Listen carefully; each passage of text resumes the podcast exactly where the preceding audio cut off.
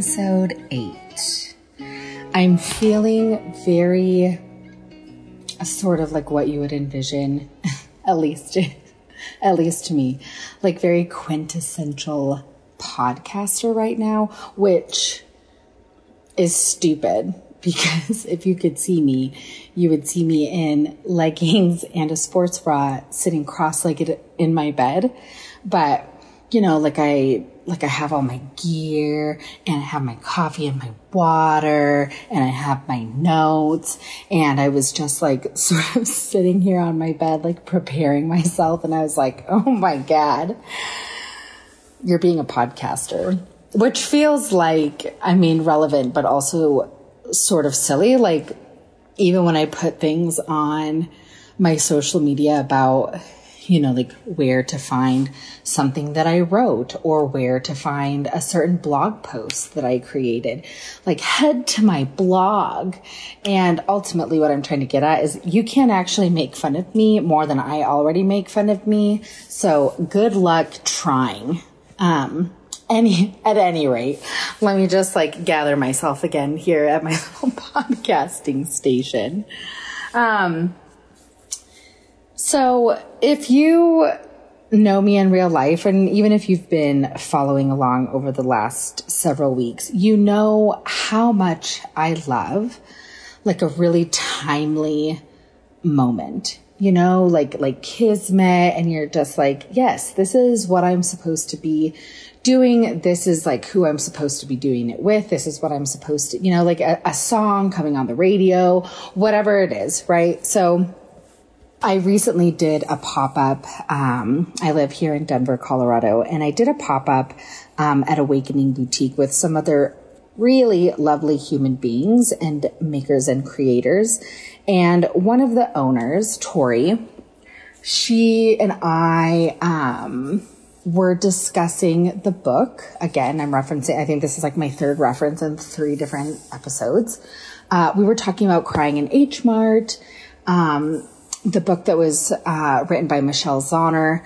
And uh, Tori actually recently lost one of her mothers. Uh, and my mother uh, died eight years ago this summer. And so we were kind of chatting about that and, and she actually, she actually sent me a link to, um, the podcast Terrible Thanks for Asking. And she sent me a, a specific episode, um, about baking through grief, specifically baking bread. And so the timely portion of what I am getting to is one of the questions that I received this week was how did you start your bakery Butter Moon? Uh, and so for those of you that don't know, or maybe you're just tuning in, I own a bakery here in Denver called Butter Moon Bake Co. And the logistics and sort of, it's just, how I started is uh, it is a loaded fucking question, and the why that I started and how I did it. Um, and there's just nuance there, and we're gonna cover bits and pieces of it. But like I said, so I'm having this conversation with Tori at this pop up, and um, and then I get this question, right? And so again, I just am like such a sucker for like a timely moment. And so we're just going to kick off today's episode. Um, and kind of like dig around in uh, the ways in which cooking and baking um, can be really therapeutic and cathartic and sort of healing, uh, especially to me, and and obviously not just to me, because this is something that other people are talking about. First things first we're just going to piggyback. So, uh, Michelle from Rhode Island actually asked this question. Hi, Ava. I'm also interested in becoming a cottage baker, and I'm wondering how and why you started your bakery, Butter Moon Bake Co. Thanks. Hi, Michelle. so, again, let's just sort of start way at the beginning. Um, and I am going to answer your question. And we're also, again, we're going to like sort of, um, spend some time and like float around in the idea of using food and creating it as a means of healing. So back in, in 2019, um, I had a missed miscarriage and it was like late August and the whole thing was just fucking messy, you know? So this is actually the second miscarriage now that I've had. And this, like everything that could go wrong with a miscarriage, I mean, it was just like, literally dangling on the side of Shamble Mountain, you know, like, so first of all, it, it was missed, right? So I just went in for, um, like a routine appointment, like prenatal appointment, and, you know, they couldn't find a heartbeat and blah. And so that, you know, that's when I learned that, um, it had probably been like two weeks since there had been like any growth. And so I was like kind of sent home. It was a Friday and, I was sent home and they were like, you know, let's see what happens, basically, you know, and so like I waited and nothing. And so weeks later, I, I end up having to go in for a D&C, uh, two weeks after I found out that I had had a missed miscarriage. Um, and so when I did, you know, I sort of, I, I lined up, um, childcare for my oldest daughter, Scarlett I lined up childcare for her the next day and I laid in bed and I felt like a bus had ran over me. Like any of you that have been put under like anesthesia, right? I mean, whatever that feeling is was a, a million times worse than, um, physically anyways, than the D&C itself. But after that, I mean, like, I, I gave myself a day and then I got out of bed and sort of did what I do and what I've kind of always done. And I like trudged on, you know? And here's the deal. You need to understand that I'm not, like, my experience is not everybody's experience. What I do to cope and to heal is not the right way or the answer. It's not my recommendation. I'm simply sharing an experience. So, um, I, I don't want it to ever feel as though I'm implying that this is what this is what you should be doing. Okay. So, but the first thing that I did was I had been thinking about biscuits and the fact that I had really never made them. And so I was in an online cooking community through Facebook at the time. And I read, you know, like biscuit recipes. What are y'all doing? What are you using? Um, and so I, I made a batch of biscuits and they were like, um, I mean, they were edible, right? And I actually still have the, the same picture, but they were these, like, these discs, right? Like they were like these discs that were like a half of an inch tall. Um, okay, maybe they were like a three quarters of an inch tall, but they were not tall, you know, and I was just like, huh, okay, like this. And so uh, that's where it all started. So I made biscuits compulsively. I mean, I'm talking daily. Uh, there were points in time uh, where I w- was actually making them a couple of times, you know, like be hating the results.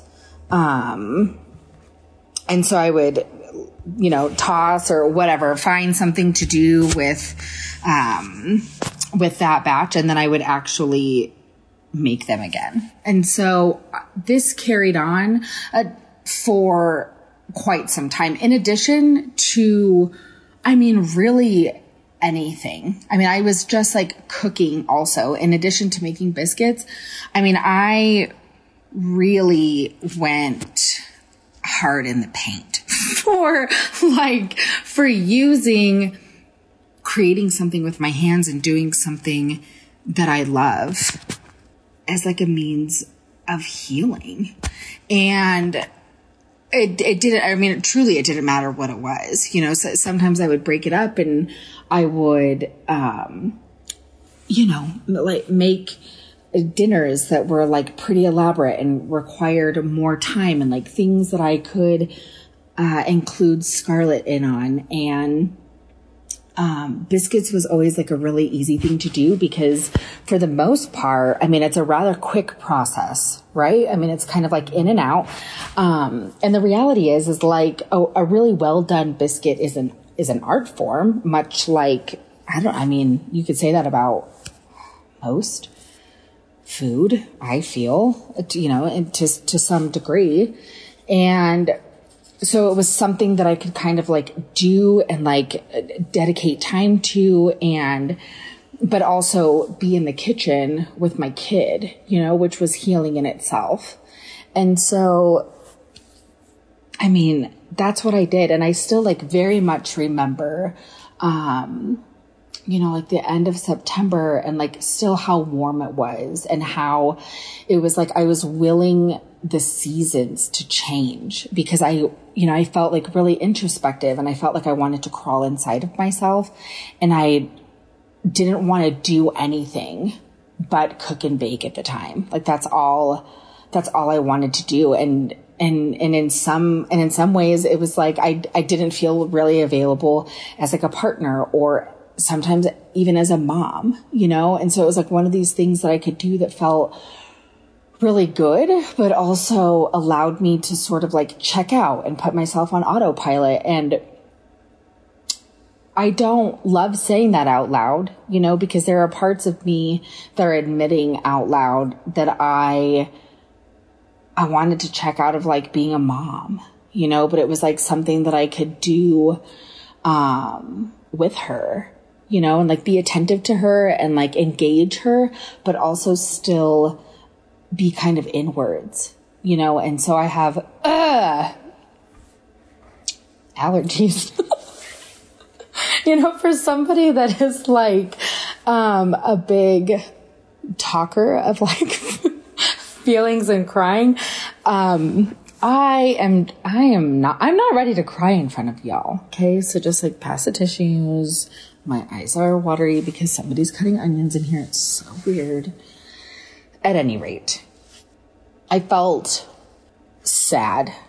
I felt like betrayed by my body. I felt um, just like really detached.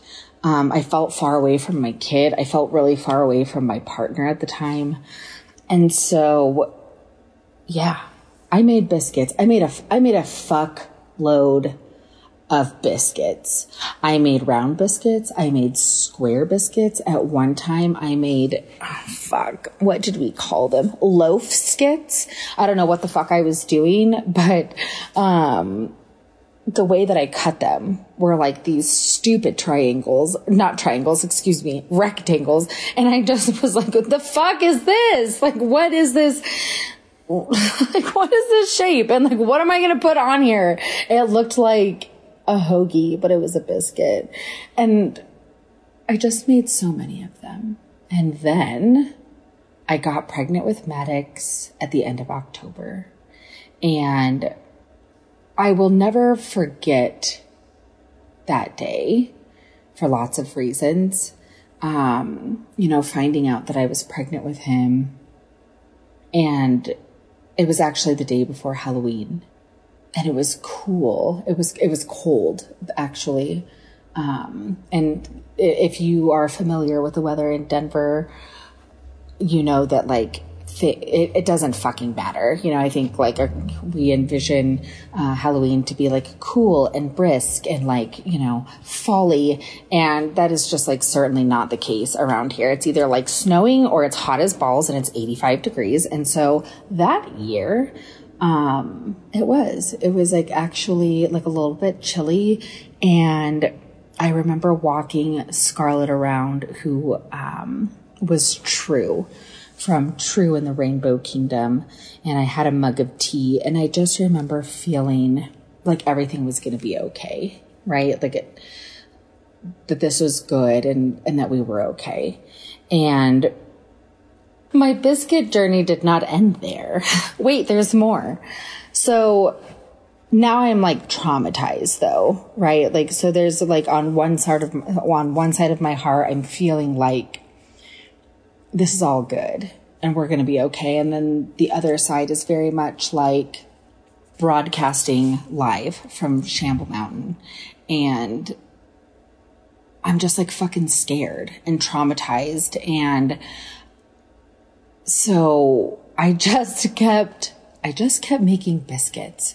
I mean, I did, you know, like, and, and it was a, and it was like a way to, um, like distract myself and, um, pass the time. And again, like still, I, I felt, my brain felt so busy. You know, it was like I was trying to do like all of this, like grief processing and then like so very quickly, like turning around and getting pregnant again and um, uh, we were really frank with with Scarlett about the miscarriage, and you know, I don't. In in in those ways, I don't do a whole lot to like keep things from her. You know, I I try my best to communicate in ways that make sense to her because she was what three or something at the time and you know she had known that there was like a baby in my tummy that um that passed away, you know? And so, um, we waited a bit to tell her, um, not 12 weeks. You know, I, I never, uh, personally used that as like a marker of like when I was like, you know, like miraculously going to feel safe. Um, and I know that this is really hard for you to believe, but I share pretty close to like damn near everything. So, there was just like this cautious excitement, but it was, it was like I needed to just stay busy. And so like fucking amongst a million other things, you know, it continued to be biscuits. And it turns out that I was quite good at making biscuits. And so that's what I did. And then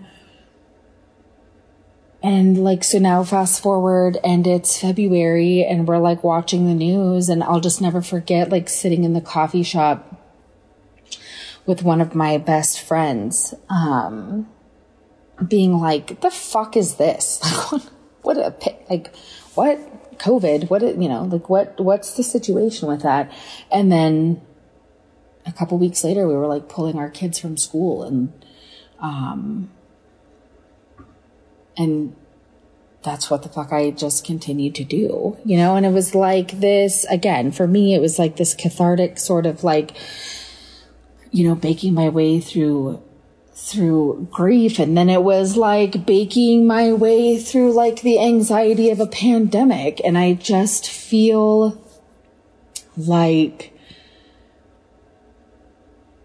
I don't know. I mean, everybody has their thing right? I, I have several things, but being able to uh, like create something with my hands, like this is my artistry, right? Like I cannot draw or paint for the life of me. I mean, like, you, you know, like when people are able to draw like like cute stick figures, or even if they look like a bit abstract, they look rather well done, right? Like that's not, that is not what the fuck my drawings look like, okay? Like not even remotely. So this is like my artistry and it's just very like cancerian of me, right? Like I am like a cancer inside of my hair follicles, inside of my bone marrow. I mean, like when you think of a cancer person, I am the poster child. It's really nice to meet you. But the ability to like, you know, busy my brain, busy my hands, and also uh, like feed people and like give my artistry to people. I mean, like that is that let that be the hill that I die on.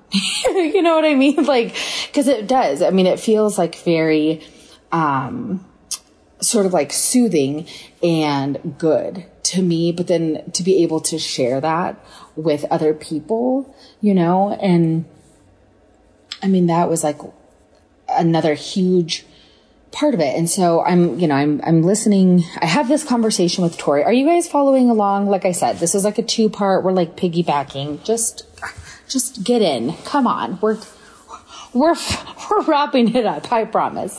So I'm having this conversation, like I said, with Tori, um, about like grief and like cooking your way through it or baking your way through it. And she told me about uh, terrible thanks for asking and how um, this woman lost her wife, like the love of her life, um, to a massive heart attack, like right at the beginning of a, the pandemic, and how she made a loaf of bread, like much like that first batch of biscuits that I made, and they were it was, it was like garbage, right?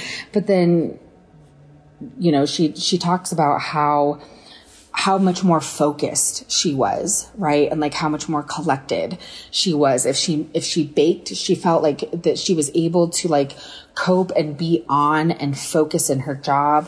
Um, and I just found that to be like so relatable to, you know, to the point where at, at the time I was a stay at home parent to Scarlett.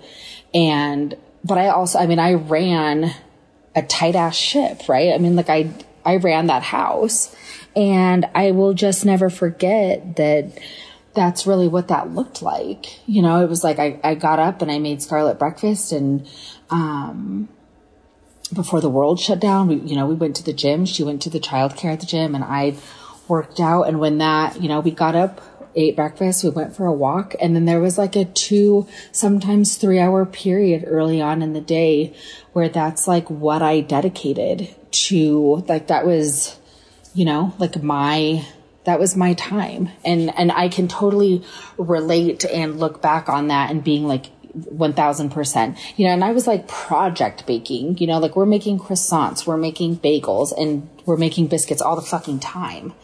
Um, but I just, again, I found it timely that I was having this conversation and, and honestly, because it is, it's, I mean, it's like near and dear to my own heart, but I also love, I don't love other people's grief, you know, but I love learning all of the ways in which people grieve and what that looks like to them and how, you know, like Ashley's story, um, who was the one that chatted for, uh, terrible thanks for asking, you know, like how relatable that story is to like so many other people, you know, and like how, how baking and cooking and then, you know, being able to share. Cause ultimately what she did with her bread is again, so you know, it, it, became sort of like this once a week thing that she did. And then she ends up doing it daily.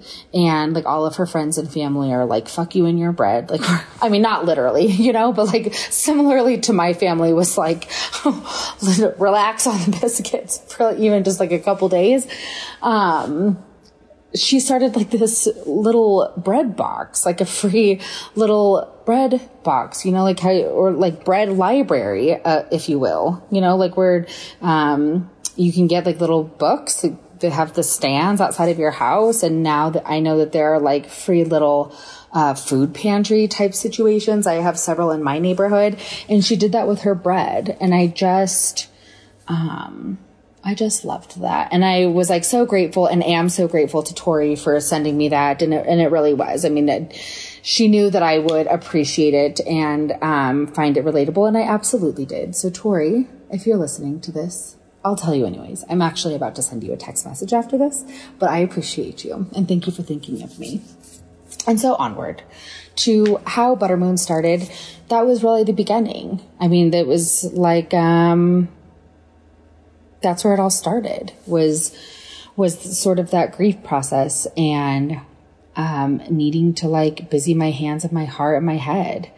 And um, when I asked for a separation from my then husband, uh, like a little less than a a year later, I um I sort of did the same, right? I mean, it looked, I, I asked for a separation. We're still living together. Um, and I did not have time to bake through my grief per se, right? I mean, it was like I was a stay at home mom who went to cosmetology school and did hair and managed barbershops for 10 years to, yeah, being a stay at home mom and like, um, out of the industry for, I think at that point it was like three years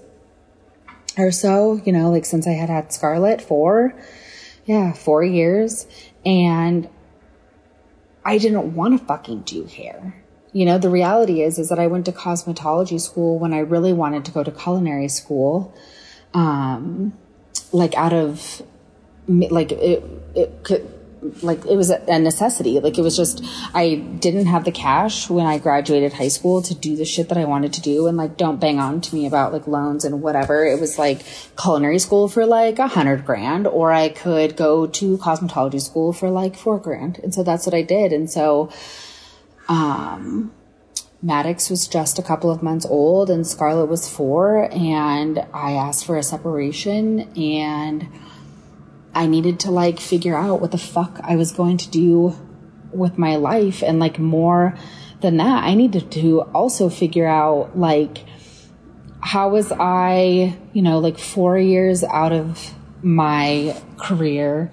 Um, you know, like I, I was still licensed, but like that wasn't what I wanted to do. You know, I didn't want to do that. And also, even if I did do that, you know, like who the fuck's paying for childcare at the, you know, like, the, and and what's that going to look like and how on earth am i going to put my newborn you know I, he was about what four, th- three four months old you know and so it was butter moon was like this pipe dream right like i remember just like sort of fantasizing about it over the years of like how cool would it be to just like have this side gig and be at the farmers market during the summer and like having my kids with me and um, feeding people and you know doing the things that I love.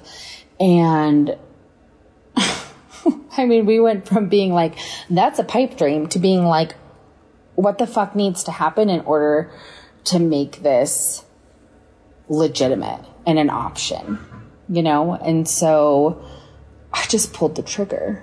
You know, like I needed to do something um, that I could do while I took care of my babies at the same time. And that's what I did. And so to answer your question, I baked a lot of biscuits for for like a year. Um and had never made a biscuit before. And then I went through like several traumatic life events, one of which was self induced. And while I have um, a fine relationship with my ex husband right now, I mean, that was like a traumatic season of everybody's life, as one can imagine. Right. And so, um, this story is not dreamy. I wish that I could, you know, like I actually take that back. I don't wish that I could tell you anything than, than other than what is my truth. Okay. Um, because that's what I know. But it's not glamorous.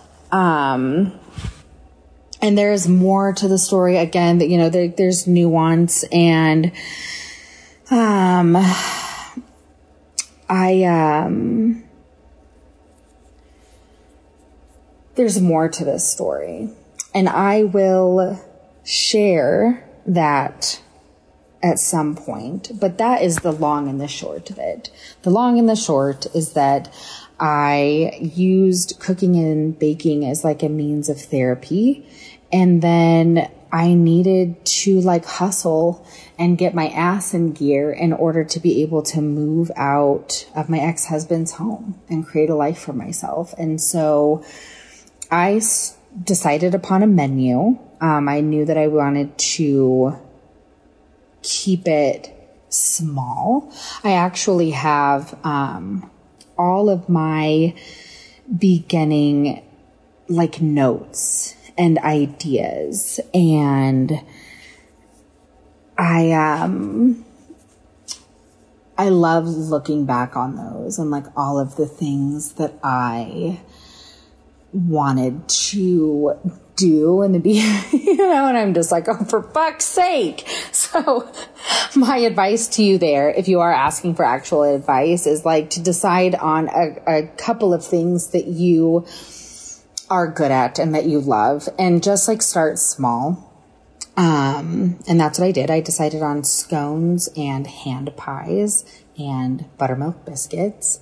And I looked into, um, requirements for, you know, becoming like a legitimate cottage bakery um, and what that looked like in Colorado, which I'm not going to get into the details of that, but um, the community is good uh, for the most part and can be helpful if you connect with the right people. And also, I'm happy to discuss this more with anybody at any time because.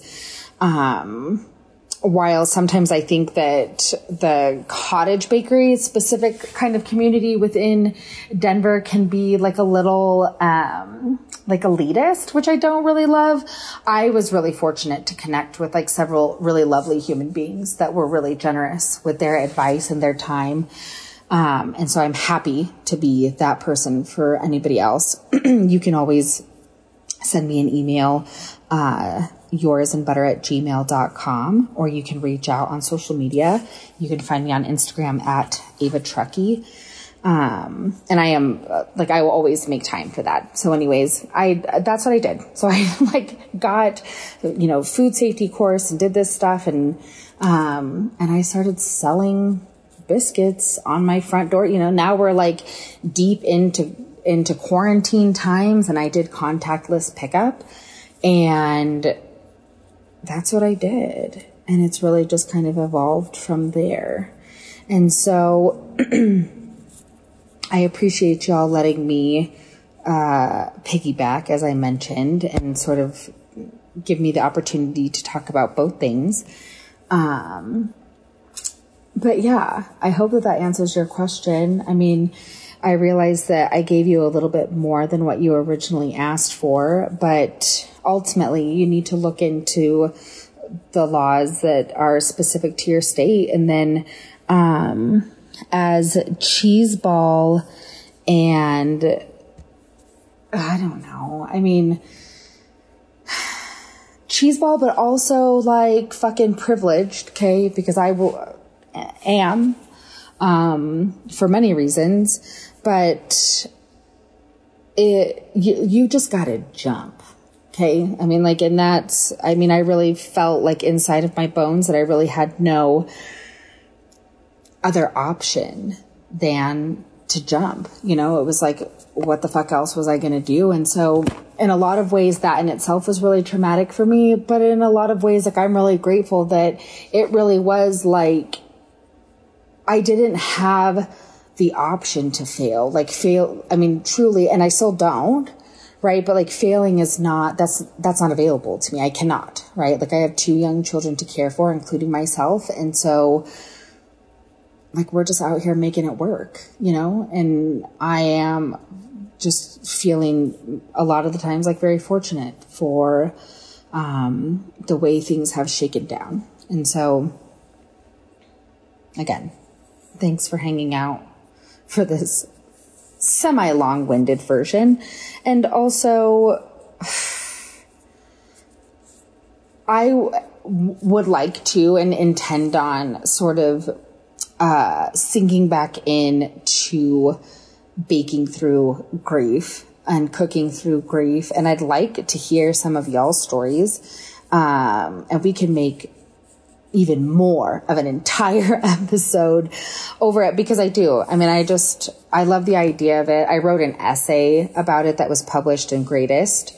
Um, and so, yeah, it's something that I, that I like to talk about often. So if you have a story to share or a question you would like to ask, send them my way to yoursinbutter at gmail.com. And with that, we will move right along. I, here's a question. Dear Ava, I'm new to Denver, so adapting to the concept of houses not having central AC is foreign to me. With these ridiculous 100 degree days and both working from home, we have to resort to any and all cooking has to happen on a grill so as not to raise the temperature inside our home. Do you have any ideas or suggestions for things to make for breakfast, lunch, and dinner with the only cooking source being a toaster or a grill? Me personally can only do so many salads with grilled protein and tacos day in and day out. Thanks in advance for any suggestions since you will benefit at a future big gay dinner. Love, Beaner. Hi, Beaner. Um, so some of you might remember um, the the first big gay dinner that I attended, big queer dinner, big gay dinner, as you wish. Um, and I met Beaner, and she was the one that brought the silicone pastry brush, right? So, like, my job was dessert, and so naturally, I brought biscuits that I did a little bit of lemon with to do like strawberry shortcake style, right? And I'm like melting the butter, and I'm like, fuck! How am I gonna brush these biscuits with butter? I don't have a pastry brush. And Peter was like, ta-da! And that's when, and that's when I knew that I was amongst my people. And so, hi, Beaner. to answer your question, a toaster and a grill, eh? So, I feel like most people could benefit from being my kid. Let me back up. Not because she's my kid, but just because she prefers, um, like she would much rather eat dinner from the night before than like eating eggs or something like that. You know, you know what I'm saying for breakfast. And so a lot of the times we, yeah, eat like leftovers from dinner for breakfast. I understand that this is not a- uh, answering your question about like ideas with a grill or a toaster, but being that it's summer, I feel like yes, the idea of like a salad with grilled protein gets rather tired, but what if the salads were like not anything can be a fucking salad. You know what I'm saying? I mean, I really like, I really believe that. I mean, like panzanella, it's like a fucking bread salad. Um, I do like a air quote salad with like a bunch of roasted vegetables. And so, uh, piggybacking, I mean, think of like doing kebabs, right? And specifically like veggie kebabs with like red onion and mushrooms and zucchini and summer squash and eggplant if that's your deal because it's definitely my deal and I love a grilled eggplant moment. And think about doing like a shitload of vegetable kebabs and then like repurposing them into a salad with like a bunch of fresh herbs and a vinaigrette. You can add a protein. You can add chickpeas if you want. Um, you could mix that in with like orzo or couscous. That's an option, Beaner. Okay. So you can eat that for dinner and then you could like wake up and eat it cold the next morning and have like a Scarlett J moment. Or if you have a toaster. So here's the thing about my life. I don't have a toaster. I know. I know. And for like, mostly it's because of like spatially, please stop rolling your eyes. I can hear like so many of you rolling your eyes way from over here of like spatially, it's a toaster. It's not a fucking semi truck. But like seriously, my counter space and my cupboard space is like super limited in my shoebox of a kitchen. And so don't get me wrong. There have been like many a moments where I am like, please God, I just want a toaster. Like when my kid is requesting avocado toast, as she sometimes does for breakfast. And I'm like, heating up fucking bread in the oven, which first world problem. I understand that, but still. So like when I think of toaster moments, I don't have a lot to offer you. And also what kind of toaster are we talking about? Like, is it like one of the cute little, um, like oven moments that sits on your, or is it like a conventional, just like a toaster that like shoots toast out of it? You know what I'm saying? Because if you have like a little toaster oven, I'm envisioning like little pizzas. but like pizzas on like an English muffin or like little flatbreads or like really good quality like baguette. You can make crostinis. Also thinking about other ways that I feed my children because I truly am mother of the year. Um, we eat a lot of what's called a snack plates in my house. And I think for like bougie folks or fancy folks, y'all are calling them like charcuterie board. Like, I mean, there's like zero charcuterie on the plate, and that's what we're still calling them, which is another conversation for another day. Um, but we eat a lot of snack plates, right? So especially this time of year when I just can't even, or when I just can't even because my one year old, I have a one year old. Maddox turned a year yesterday. Anyways, when my year old won't like let me make dinner. And so I find myself like cubing cheese and pulling out olives and finding like whatever kind of salami situation is in the back of the cupboard and what kind of crackery or crostini type situations do we have? And like, do we have dried cherries? Do we have some fruit that I can cut up? Um, Beaner, that's a whole ass meal. Okay. Like, like just make a snack plate. Eat some, eat like a handful of almonds and cherries and popcorn for dinner. No, I don't know this from experience. And that's definitely not what I ate for dinner the other night. Stop judging me. Um, I, I hope this helps. Oh man. Okay, what else can you grill? You could grill pizza again. So I'm like thinking like flatbready type situation, pizzas. Um, I don't know, Beaner. I feel like I gave you some pretty good options. Make like cold stuff. Make a gazpacho. I'm actually just kidding. I don't like gazpacho. So if you make gazpacho, don't bring that to big gay dinner. Okay? Just bring your body and bring your